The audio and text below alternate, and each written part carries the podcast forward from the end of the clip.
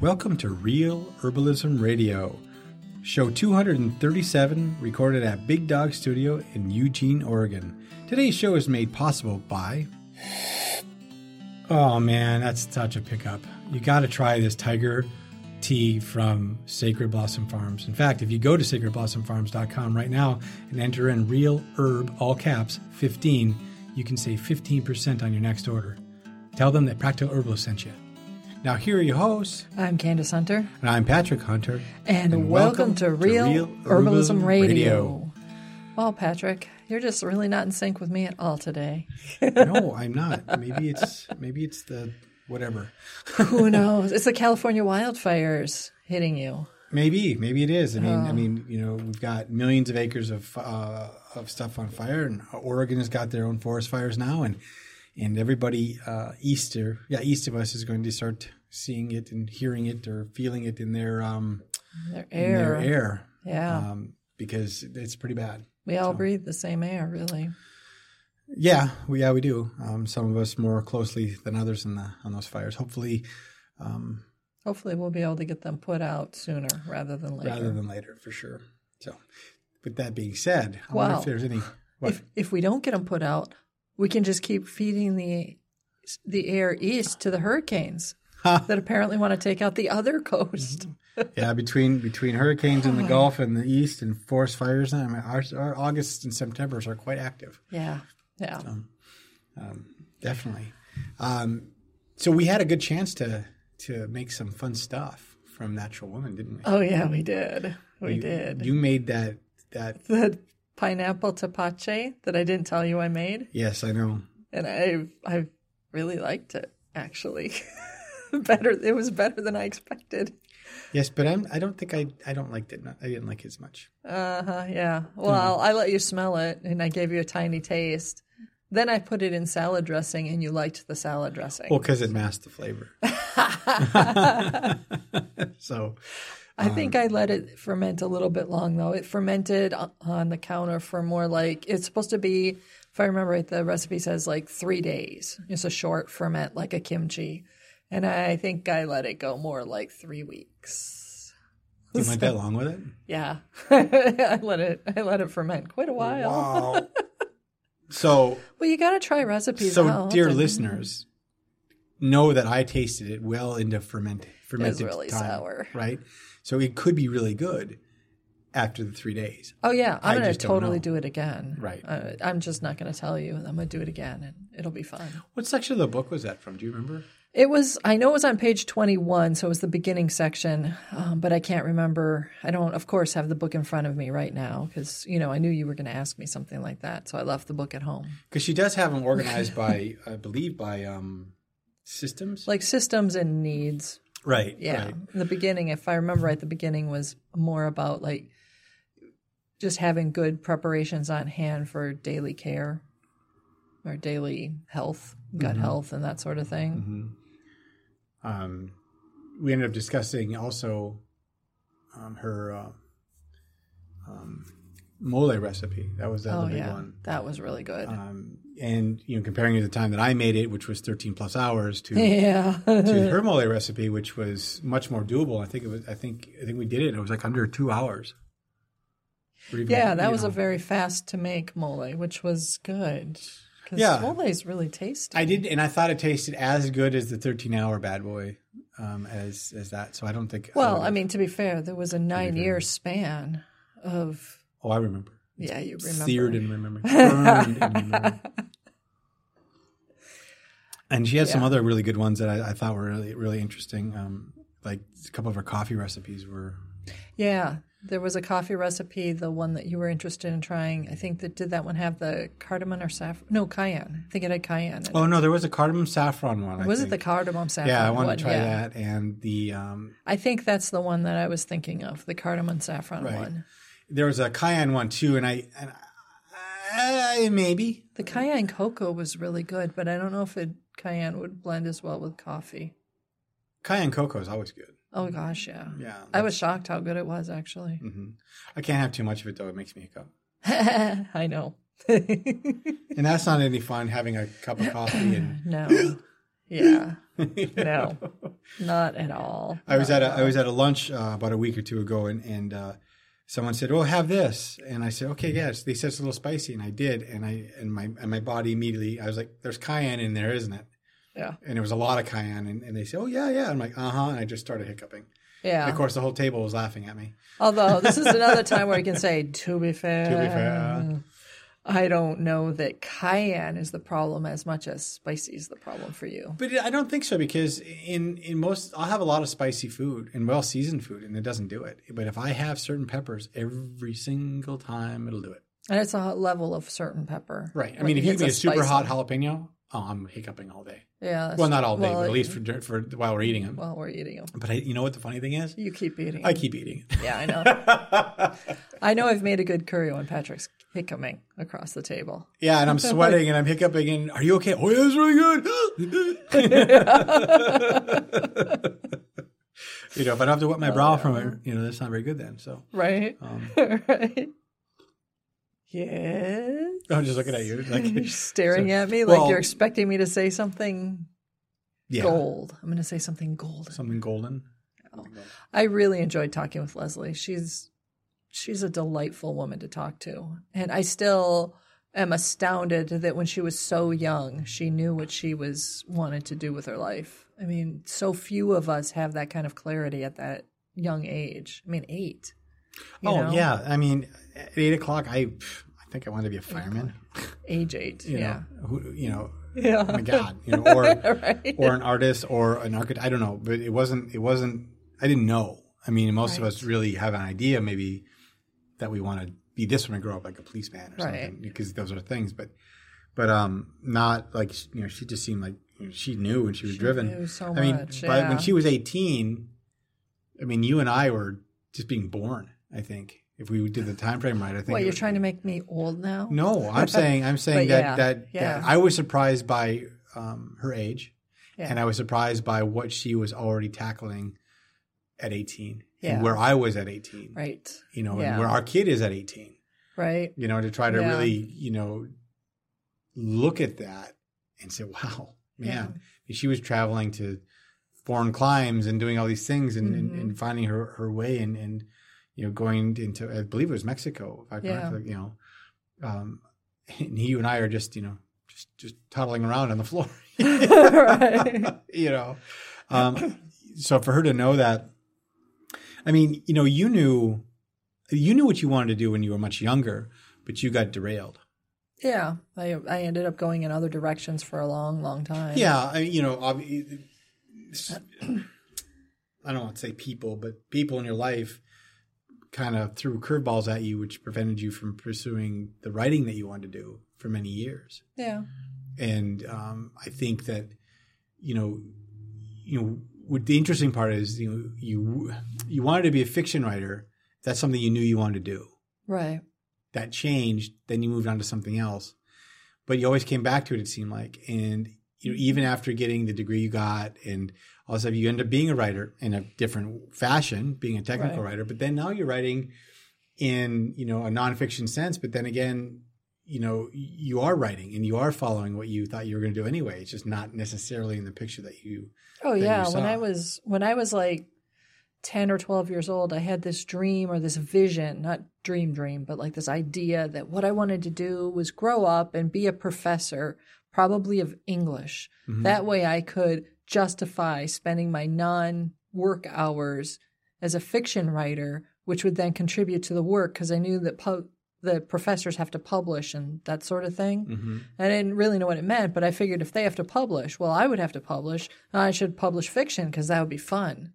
So I should actually do something fun with my writing. Right.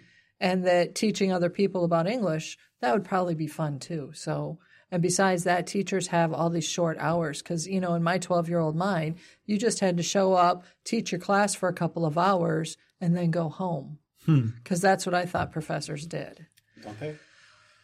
Well, Summer's off. You're going to have a lot of angry professors writing in to school you on what it is actually like to be a professor. right. But Uh, suffice it to say, as I progressed through my university career, I realized that I had a very low tolerance for having no money. And I had a capacity for doing practical things with the skills I had. And since I was a writer, I could write and I could be practical about it. I went out and got a job as a technical writer because that was the best paying writing job available to me at the time. So, well, yeah, that is true, and and you know you excelled at that. Um, now mm-hmm. you write for the Practical Herbalist, but you yeah. also have done some fiction work. I mean, you've written stories. I mean, the most the one that I think that's great that you marry both um, the nonfiction and fiction together is Herbalism for the Zombie Apocalypse that you wrote. Oh yeah, that was you know? fun. and I think that's volume one. So yeah, it's volume there's, one. There's a lot of demand now for volume two. right there he left, a, he left, a, huge cliffhanger, by the way. So no spoilers for people that want to read it. Oh. it. But it is available on Amazon, by the way. Shameless plug. Yeah, part of why I wrote that one the way I did was that for me, learning, remembering pieces of information and data is a lot easier when there's a story around it. So I thought, okay, I'll write this story in which the main character is using herbalism as a key piece of what is happening and mm-hmm. healing and events in the story. So it's easier to really understand how to apply. I mean, it's easy to remember how to make a tincture of sage leaves. Right. Right. But in the moment, and this was an area that was challenging for me when I moved from being totally not an herbalist or, you know, organic or natural in any way into trying to care for my family more like the way Leslie Korn would suggest, you know, with lots of herbalism and that sort of thing. Making the jump, it was hard. You know, when my kids got a fever, the first thing I wasn't thinking of at the time, I wasn't thinking, oh, let's make some yarrow tea for him. Let's get some elderflower. Let's do this. You know, mm-hmm. I was thinking, oh my God, the temperature says 105 degrees Fahrenheit. That's way too high. Oh my God, is he going to die? I've got to call the doctor and I've got to use the you know the prescription medicine or the over the counter medicine that the doctor says to use because my first instinct was drop back onto all the teaching that I had things I had learned through my non-herbal years and I was afraid. So when you're afraid and you're not sure, it's easy to fall back onto the old instead of going to the new and so that was part of why you know, I eventually I did you know find ways to get my you know make those make those breaks. The universe offered me opportunities, and I learned. And I thought, well, it'll be easier for other people if they've got some stories in their heads that in which someone who has no choice is making an herbal choice. Mm-hmm. You know, right? It shows you how to do it if you have to. So I figure that might be yet another way for people to think about or remember it's another avenue for teaching. Well, yeah, because if you, I mean, how many things have we picked up reading a book of fiction that we mm-hmm. we remember, um, and it's like, darn it, they taught me something. Yeah, right. well, that's one of the things I liked about Natural Woman too, is that she includes a lot of stories, um, small ones, but stories from her life and from experiences that she's had that are around many of the recipes and practices she suggests, and that kind of for me that helped connect the herbalism and the practices and the plants with actual practical real life. Mm-hmm. You know, it's one thing to say, "Oh, yarrow is great for deep wounds," uh, but when you have a giant gash, you know, pulsing blood, do you think, "Let's run around and find some yarrow"? you know. but if you've heard the story about, you know, someone who's an actual real person, modern, not Achilles from like the Greek mythology, and not the real Achilles from the actual Greek wars, but you know, real modern person. and they say they used yarrow and it actually really worked. It's a lot easier to take the risk. Right. You know? Right. And having that, I mean, well, not only using it, but then having it in your first aid cabinet, if you will. Yeah, it's a having way of, of, doing things. I mean, a lot of people mm-hmm. don't think about that, but it is available and easily used for those types of things. Oh yeah, yeah. Um, especially. So yeah, that was it. Was a great conversation. It was. It was. Um, so I think that she keeps she keeps you in, engaged. There's tons of recipes. There's even more that I want to try.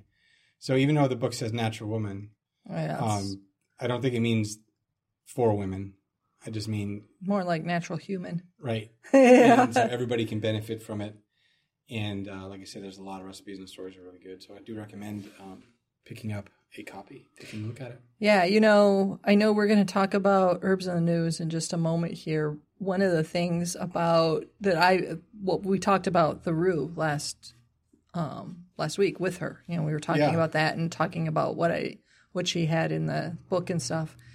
And that to me that was like when when we're going to be talking about oleander in a moment here and when that arose in the news mm-hmm. it right away made me think about the rue and about how frustrating it can be when we're not as a society respecting our herbalists and people you know traditional healers who know about these things and instead are just saying stuff that maybe has been scientifically studied, but we're not qualifying it with all the many, many conditions under which said scientific study might have properly worked. Right. So I was really, especially in the context of COVID and all the things that have been coming up over the month, last few months. I mean, it isn't just the most recent news article, you know, about which herbs do or don't work and how they work and, you know, all of that. I, I really appreciated her tackling one of the ones that's often been vilified and considered dangerous and poisonous when in fact used properly rue isn't da- necessarily dangerous and poisonous, but it is one to be cautious with. Mm-hmm. You know, one to be, you know, respectful of. And it's funny, Keith, when you every time you say rue, I don't think of a plant. I think of the the oil and flour mixture that you use for thickening up stews and soups. and. Right. Every time I hear roux, I think of that. I, don't, Yeah. I don't think of Yeah, The- the Cajun rue. right. I don't think of the herb. Always with the foodies. Yeah, always with the food, you. One of the benefits of the Herbal Nerd Society is getting custom content written for you every month. Another thing that you get as an Herbal Nerd Society member is the ability to say what you want to hear in our herbal conferences and those herbal articles. You also get an ad-free viewing environment for the Practical Herbalist. Join today at theherbalnerdsociety.com. So, uh, is it time for herbs in the news? Yeah, I think it is. Okay, so something big and crazy happened in the last two or three days with, or last week even, with um with oleander. Yes, oleander of all things.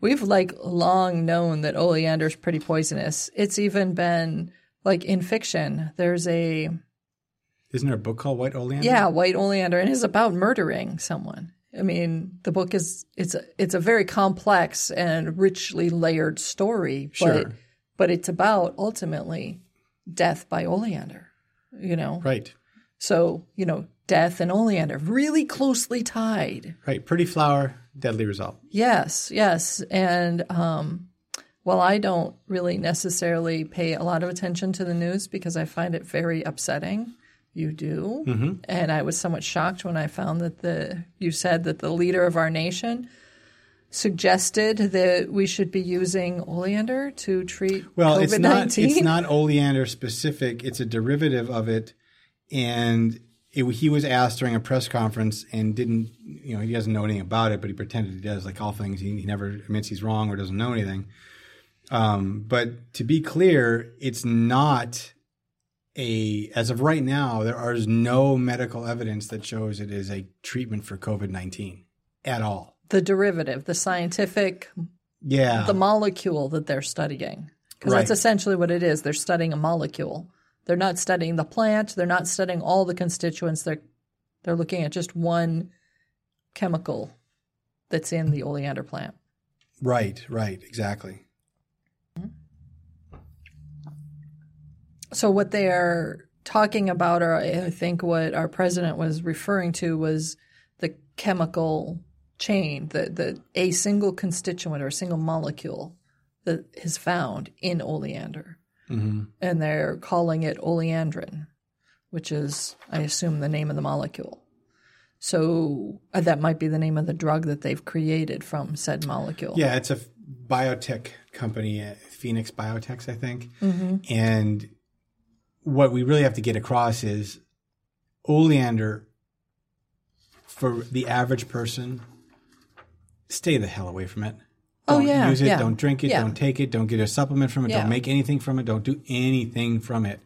because it could have dire consequences. It just Yes. there's no even question. Yes, and the article that we're actually going to be referencing, or we are referencing, is the American Botanical Council um, put out an article entitled "American Botanical Council warns consumers about high toxicity toxicity of oleander," Right. and it's um, I think it would be a, classified as a press release, but I'll put a link to it. Yeah, put a link to it. And like I said, it's just one of these things where you're going to hear that it might be a a treatment for COVID. It's not, not now anyway. And, Right. And just because you heard that doesn't mean that you can't. You don't want you want to save money or save time or do what people did when they heard about hydroxychloroquine and it came from Uh-huh. fish aquarium stuff for clearing aquariums or whatever, and people took that and they died. Yeah, well, that's Just don't. that's one of the things that I wanted to talk about was the fact that a lot of times the people who are in, I mean, obviously it should be obvious to most people that President Donald Trump doesn't have any actual scientific background, nor is he a doctor in any way, to the best of my knowledge. And he certainly has no license to practice medicine and has no training in medical anything, as far as I know. I don't believe any part of his career has had anything to do with health, healing, wellness, any of that. No. He's done many, many, many other things, successful or not, but none of them have to do with science or medical.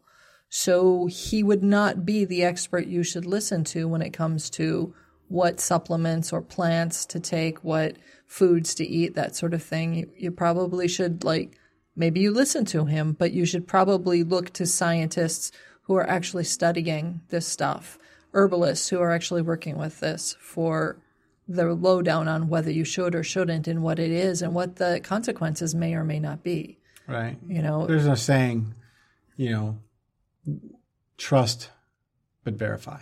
yeah, So you could trust what he's saying, but verify for your own right. ideas what is the truth. Right, right. And I mean, you know, with with this particular one, you know, we talk about pharmaceuticals having side effects. They don't have side effects, they have effects. They are all effects. That's the effect of the pharmaceutical. And the effect of oleander is death. That's one of the effects. It may do other things too. Maybe it is antiviral. I don't know. I haven't studied it. I can't tell you for sure. I mean, it could be antibiotic in that it's killing whatever biotics or life might be there. That would be death. But it's kind of killing all of it. But it's killing all of it. It's it's, it's antibiotic completely unharnessed. So Mm-hmm. yeah, it'll kill the virus that's in your body because it kills your body. Your body, the virus needs your body to survive. So Right. you know, but I mean, the reality is, yeah, oleander, no, deadly. If, if it's always been a deadly plant, it's not going to not be a deadly plant. Don't don't don't use it. Don't do it. Plant it in your garden for the beauty of it, but don't take it. don't ingest it. Exactly. You know. All right. Well, there you go.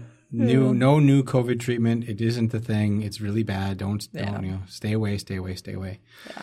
All and right. I mean, you certainly can watch the company that's doing the science and see what they do or don't come up with. oh, absolutely. But, But right I, now, I no. suspect Phoenix, Phoenix Biotechnologies is quite a ways away from being able to let whatever they're doing out into the world market.